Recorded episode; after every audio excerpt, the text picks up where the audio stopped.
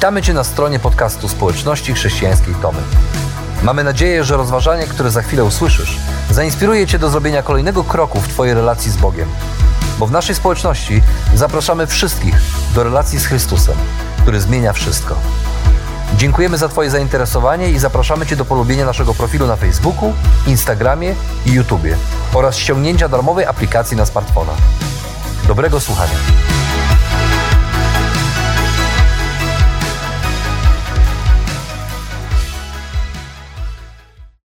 Dlaczego ja? Dlaczego mnie to spotyka? Dlaczego teraz? Zapytała Kim, kiedy dostała od lekarza wyniki badań tomografii komputerowej. Kim i jej mąż Phil e, 20 tygodni wcześniej dostali radosną wiadomość. Wiadomość, na którą czekali bardzo, e, bardzo długo. Byli małżeństwem od kilkunastu lat i czekając na swoje dziecko, zdążyli zaadaptować trójkę innych dzieci. Jednak po tym długim czasie oczekiwania e, przyszedł ten radosny dzień, kiedy okazało się, że Kim jest w ciąży. Ta radość trwała jednak jedynie 20 tygodni, bo w tym 20 tygodniu ciąży e, Kim zaczęła miewać bardzo mocne bóle głowy. Z powodu głównie troski o dziecko postanowiła, że jak najszybciej pójdzie do szpitala, żeby zrobić badania. Te wyniki były przytłaczające. Lekarze znaleźli dwa śmiertelne guzy mózgu, dając matce jedynie kilka tygodni, jeśli nie kilka dni życia. Boże, dlaczego ja? Dlaczego teraz? Co stanie się z moim dzieckiem, które noszę w sobie? Czy po to było tyle modlitw i czekania? Co z moim mężem i z pozostałymi dziećmi, jak oni sobie poradzą? To nie jest właściwy moment na takie wiadomości. Bo są takie chwile w życiu, kiedy spadają na nas rzeczy, których się zupełnie nie spodziewamy, które wywracają nasz plan na życie, a czasami nawet całe życie do góry nogami. Stajemy przed wiadomościami czy decyzjami, które, na które zupełnie nie jesteśmy gotowi i pytamy, dlaczego ja? Dlaczego teraz? To nie jest dobry czas na takie decyzje, to nie jest dobry czas na takie wiadomości. Rozkładamy ręce i wydaje nam się, że jedyne co pozostaje nam, to stanąć przed lustrem i i gorzko płakać. Utrata pracy, śmierć kogoś bliskiego, nagła choroba, czy też jak teraz wojna, przed którą trzeba uciekać, zostawiając całe swoje życie i tych, których kochamy. Dlaczego ja? Dlaczego teraz? Te sytuacje spadają na nas jak grom z jasnego nieba i zupełnie nie potrafimy doszukać się w nich żadnego sensu. A kiedy się tak dzieje, to często, jeśli szczerze spojrzymy w głąb siebie, to tam pojawiają się myśli, to nie ma sensu. Życie nie ma sensu. Bóg nie ma sensu. Nic tak naprawdę nie ma sensu. Bo to nie tak miało być. To nie jest właściwy czas. Nie teraz. Nie w tej chwili. I tak też było przypadku starego Żyda Mordochaja, którego poznaliśmy poprzedniej niedzieli, kiedy czytaliśmy dwa pierwsze rozdziały Księgi Estery. Mordochaj przebywał wraz z swoją e, rodziną w Suzie, która była stolicą Persji. Ta historia miała miejsce e, około 500 lat przed przyjściem Jezusa na świat kiedy Żydzi po 70 latach niewoli babilońskiej mogli w końcu wracać do Jerozolimy, żeby odbudować swój kraj, jednak wielu z nich postanowiło, e, postanowiło pozostać w Persji, która w tamtym czasie była największym imperium, rozciągającym się od Indii aż po Etiopię. I Mordechaj również postanowił e, zostać i żyć w niewoli. A to dlatego, e, że jak na Żyda mieszkającego pod okupacją, żyło mu się mm, całkiem nieźle. Był dworzaninem na dworze nieobliczalnego i okrutnego, a zarazem lubiącego dobrze się zabawić króla e, Ach, Szosza I. I już sam fakt, że, że Żyd był kimś na jego dworze, świadczył o tym, że naprawdę żyło mu się dobrze. I okoliczności jego życia układały się całkiem pomyślnie.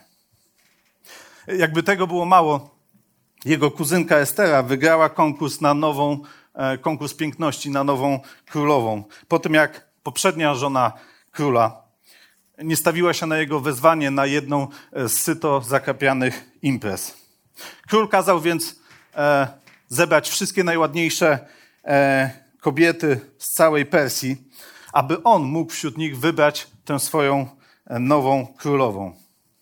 I to właśnie Estera, kuzynka Mordochaja, e, szczególnie wpadła królowi w oko i zyskała jego przychylność, zostając nową królową Persji. Wydawać by się mogło, że życie układało się jak w bajce.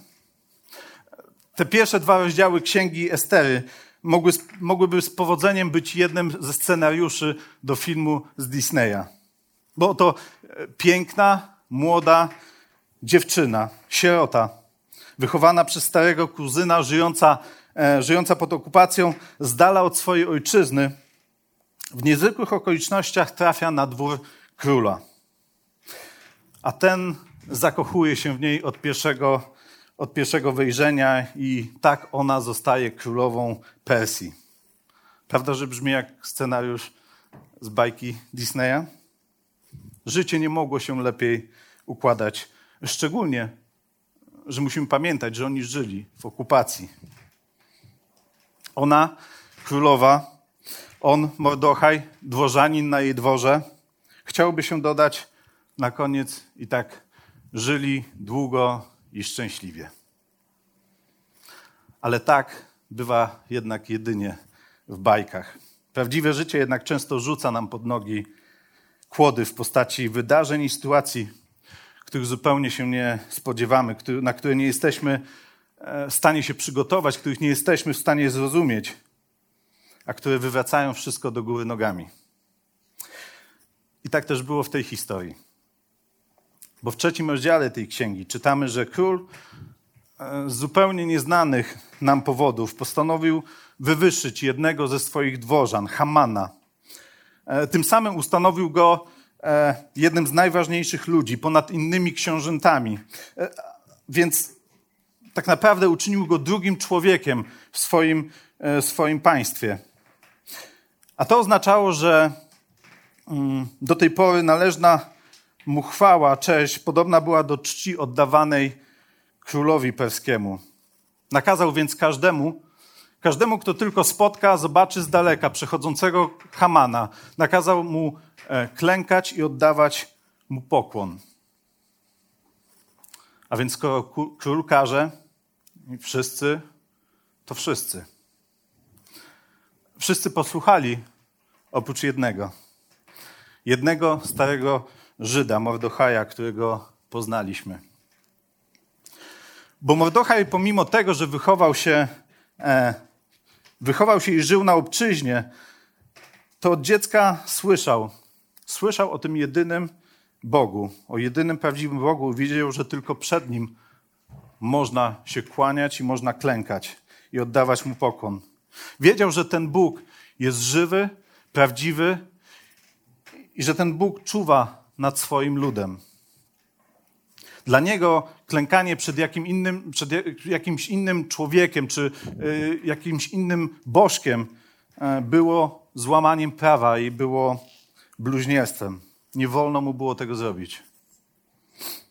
Dlatego pomimo rozkazu, pomimo dekretu, Mordochaj zachował się tak, jak każdy pobożny Żyd powinien się zachować i nie kłaniał się na widok Hamana. A Haman skupiony, skupiony na sobie, upajający się swoją władzą, początkowo zupełnie nie zauważył tego, że Mordochaj nie oddaje mu pokłonu. E, ale jak to w, takich, w takim wypadku często bywa, e, znaleźli się ci życzliwi. Tutaj też znaleźli się ci życzliwi, którzy szybko donieśli Hamanowi. donieśli mu o tym, co umknęło jego uwadze. Donieśli mu, że oto jest jeden człowiek, który nie jest posłuszny dekretowi króla i nie okazuje mu czci tak, jak powinien. Gdy Haman dowiedział się o tym, a dodatkowo, kiedy dowiedział się, kto jest tym człowiekiem, że jest to e, Mordochaj, a więc Żyd mieszkający w Persji, e, możecie sobie wyobrazić, ściekł się, ściekł się okrutnie. A to dlatego, że Haman pochodził z plemienia Amalekitów, a więc plemienia, które od wieków walczyło e, z Żydami. Nienawidzili narodu izraelskiego, nienawidzili Żydów ze wzajemnością. A więc kiedy dowiedział się, że ktoś taki jak stary Żyd, Mordochaj, lekceważy go i nie oddaje mu należnej czci, postanowił e, podjąć drastyczne działania. Ale nie chciał zniżać się do takiego poziomu, że sam e, zabije, e, pozbawi życia Mordochaja. Nie chciał brudzić własnych rąk. Dlatego wymyślił, że ukaże nie tylko jego, ale ukaże cały naród izraelski, wszystkich Żydów mieszkających w Persji. Że rozprawi się z nimi raz a porządnie, że w końcu zamknie tę historię z tymi e, nieposłusznymi Żydami. A jako, że był drugą osobą w państwie i miał dostęp do króla, udał się do niego po to, żeby go przekonać, że, e, że w jego królestwie jest jeden lud, który odróżnia się od innych ludów. Ich prawa różnią się od praw innych ludów zamieszkujących Persję oraz, że oni tak naprawdę nie respektują prawa królewskiego. Pozostawienie więc tego ludu przy życiu nie służyłoby królowi ani jego królestwu. Dodatkowo był na tyle cwany, że obiecał królowi e, sporo pieniędzy, własnych pieniędzy za to, jeżeli król zgodzi się e, podpisać dany dekret. Dekret, który pozwoliłby zabić każdego Żyda mieszkającego nawet w najdalszych prowincjach Królestwa Perskiego. A król, mając przed sobą człowieka, którego uczynił drugą najważniejszą osobą w państwie, człowieka zaufanego, e, swojego najbliższego współpracownika, powiedział: Czemu nie? Jeśli tego chcesz, jeśli uważasz, że to jest słuszne, Twoja decyzja. Rzucili też losy, Purim, które wskazały miesiąc nadchodzącej zagłady Żydów. I tak król przypieczętował prawo, które wskazywało konkretny dzień za 12 miesięcy od rzucenia losu, w ciągu którego nastąpi ostateczne rozwiązanie kwestii żydowskiej. Na długo przed tym, jak Adolf Hitler wymyślił to pojęcie. A później po tak owocnej naradzie usiedli i zaczęli wspólnie pić. Tak dobrze się ze sobą czuli i tak blisko ze sobą byli. To nie jest dobry czas. Dlaczego teraz? Dlaczego ja? Dlaczego nas to spotyka? Nie, żeby był jakiś dobry czas na ludobójstwo, ale akurat teraz sprawy Żydów układały się naprawdę, naprawdę dobrze, pomimo tego, że żyli pod okupacją. Żyło im się dobrze, niczego im nie brakowało. A sprawy dla Mordochaja i Estery układały się jeszcze lepiej. Nadzwyczaj dobrze. Dlaczego teraz? Za co mają ginąć? Przez jednego człowieka? Przez nieposłuszeństwo jednego starego Żyda teraz wszyscy mają przypłacić to życiem? To nie ma sensu. Życie nie ma sensu. Gdzie w tym wszystkim jest Bóg, można byłoby zapytać. Okazuje się, że czasami Bóg stawia nas w niezrozumiałych okolicznościach, abyśmy w stosownym czasie mogli okazać Mu naszą wierność, pomimo przykrych konsekwencji. Kim i Phil, o których słyszeliśmy na początku, stanęli przed wielkim dylematem. Na szali leżało życie Kim i życie dziecka. Lekarze nie dawali jej wielkich szans na przeżycie, jeśli nie podejmie natychmiastowego leczenia i chemioterapii.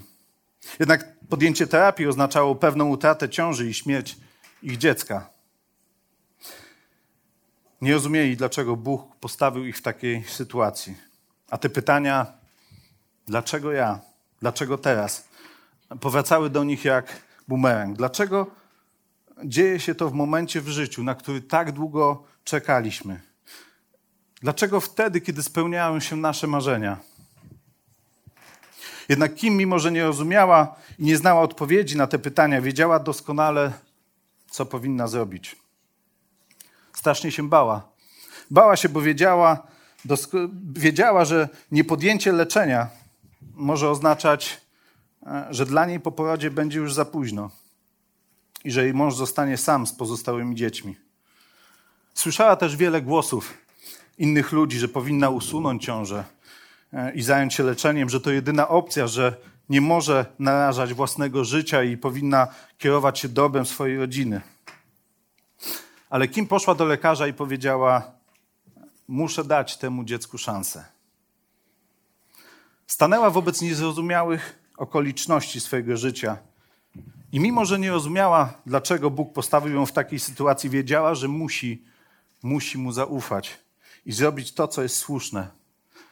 Pozostać wierną, nawet jeśli będzie to oznaczało poświęcenie swojego życia.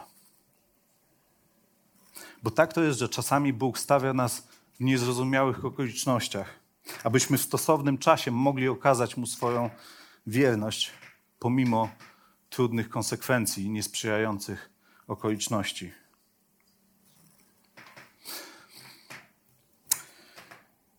Kiedy wieść o tym dekrecie króla i Hamana dotarła do Mordochaja, wieść o tym, że za 12 miesięcy wszyscy Żydzi mają zginąć, ten rozdarł swoje szaty, posypał głowę popiołem oraz włożył na siebie wór pokutny, a następnie wyszedł na miasto i głośno, gorzko płacząc.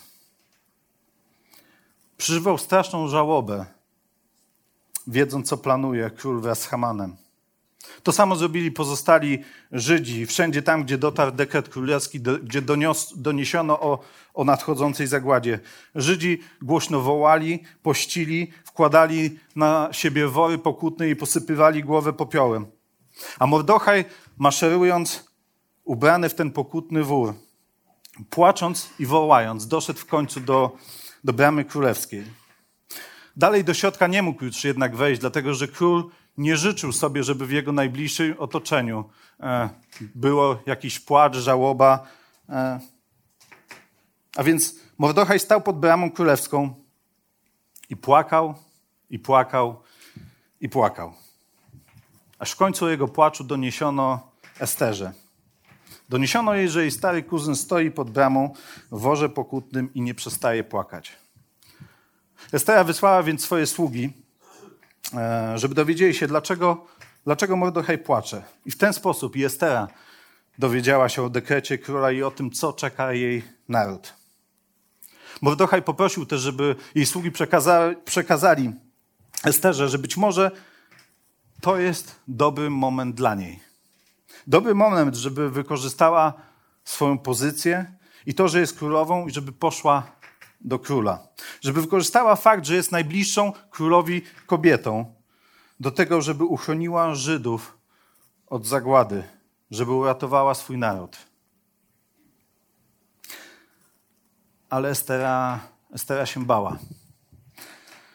Bała się, bo chociaż wszyscy wiedzieli, że Mordochaj jest Żydem, to nikt nie wiedział, że Estera jest Żydówką.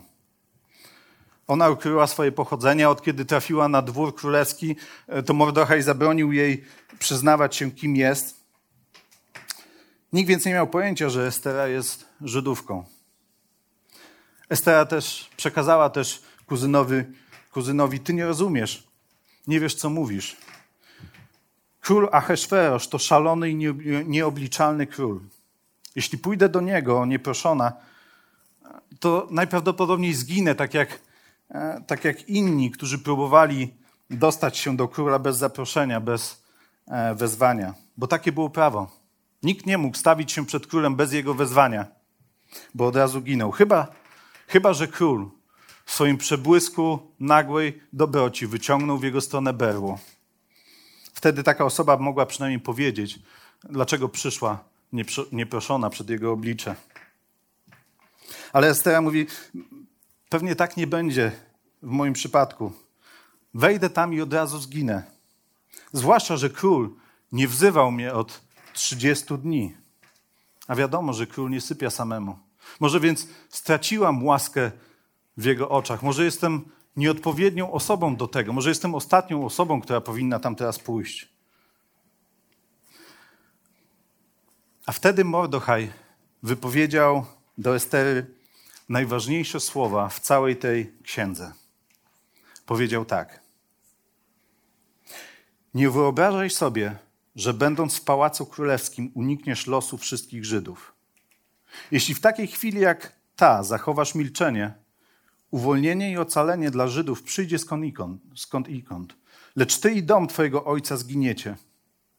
A kto wie, czy godności królewskiej nie dostąpiłaś ze względu na taki czas jak ten?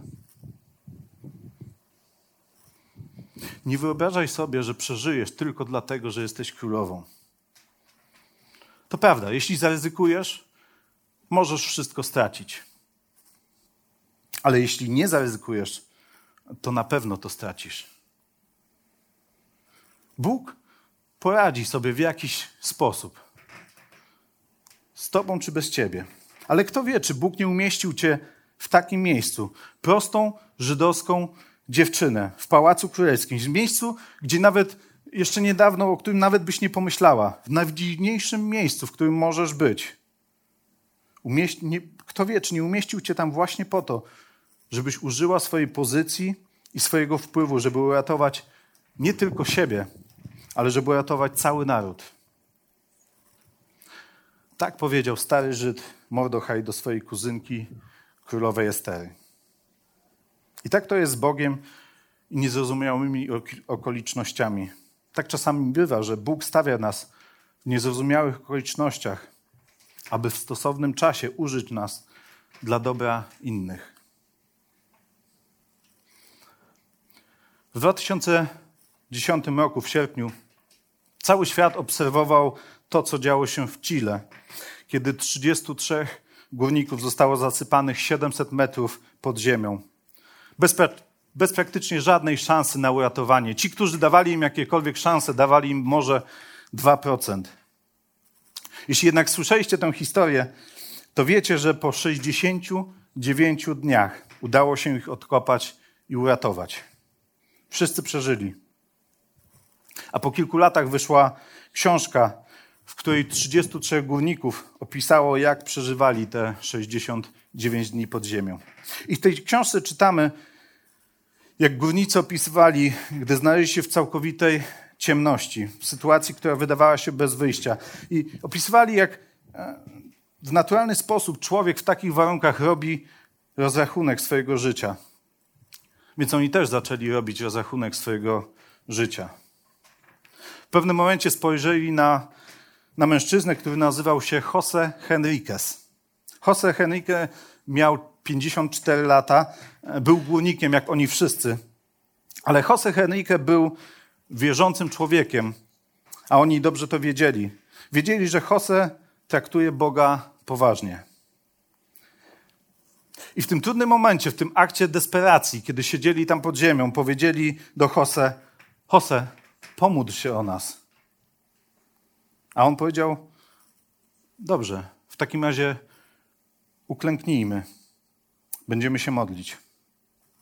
I w tej ciszy 700 metrów, 700 metrów pod ziemią 33 facetów zaczęło modlić się, powtarzając za Jose Henriquesem: Panie, zmiłuj się nad nami.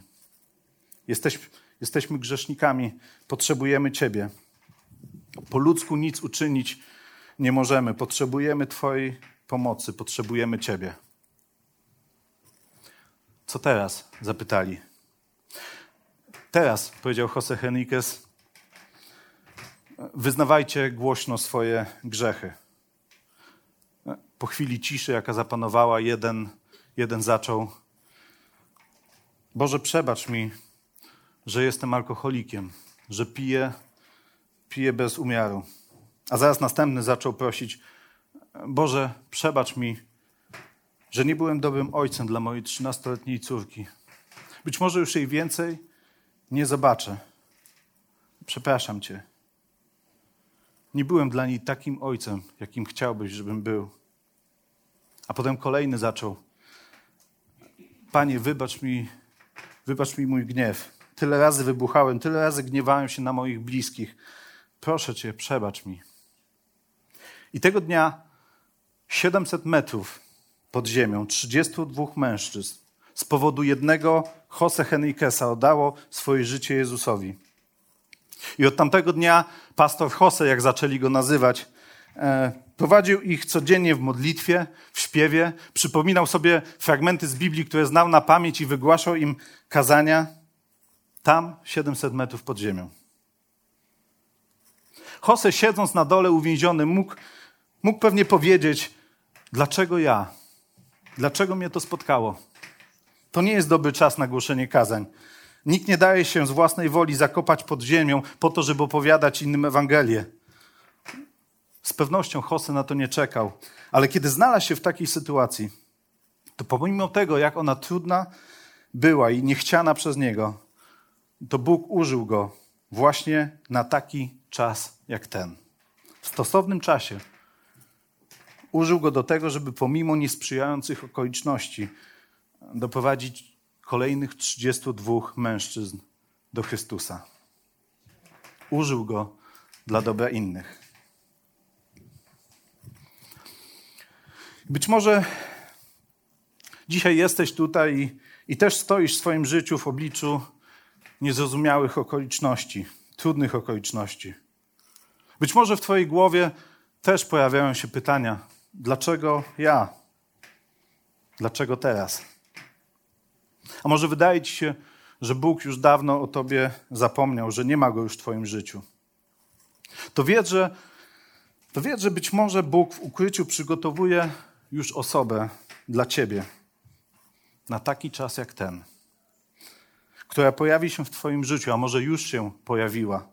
Osobę, która chce Ci przekazać i powiedzieć o Bogu, który jest najważniejszy i który jest ratunkiem.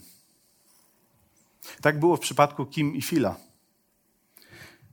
Kiedy Kim postanowiła wyciąć guza, ale poczekać z leczeniem, z chemioterapią, żeby nie stracić dziecka, Bóg sprawił, że po następnych kilkunastu tygodniach udało się urodzić zdrowego chłopca, Łajata. A oni zrozumieli, że ten chłopiec był nie tylko błogosławieństwem, ale tak naprawdę był ratunkiem dla Kim.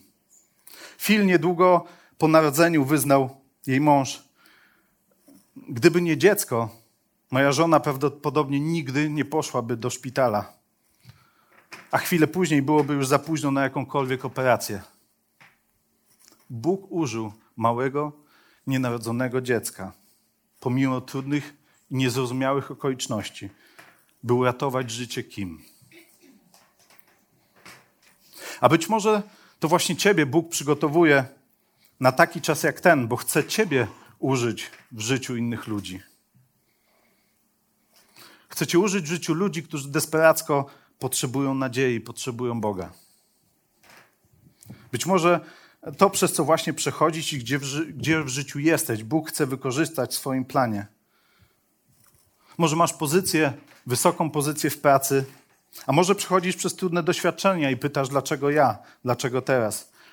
Ale gdziekolwiek jesteś w swoim życiu, to to czyni cię wyjątkowym i stawia w wyjątkowym miejscu, by służyć innym ludziom, do których ktoś inny nie dotrze i im nie pomoże. Bóg kieruje naszym życiem w unikalny sposób, tak jak pokierował życiem Estery.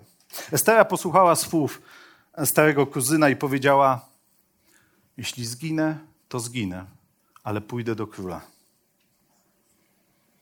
I dzisiaj, teraz Bóg nadal pisze historię, w której ty masz okazję odegrać niepowtarzalną rolę na taki czas jak ten. Dlatego pozwól Bogu pisać historię Twojego życia tak, jak On chce żeby mógł Cię użyć w życiu innych ludzi wtedy, kiedy On zechce.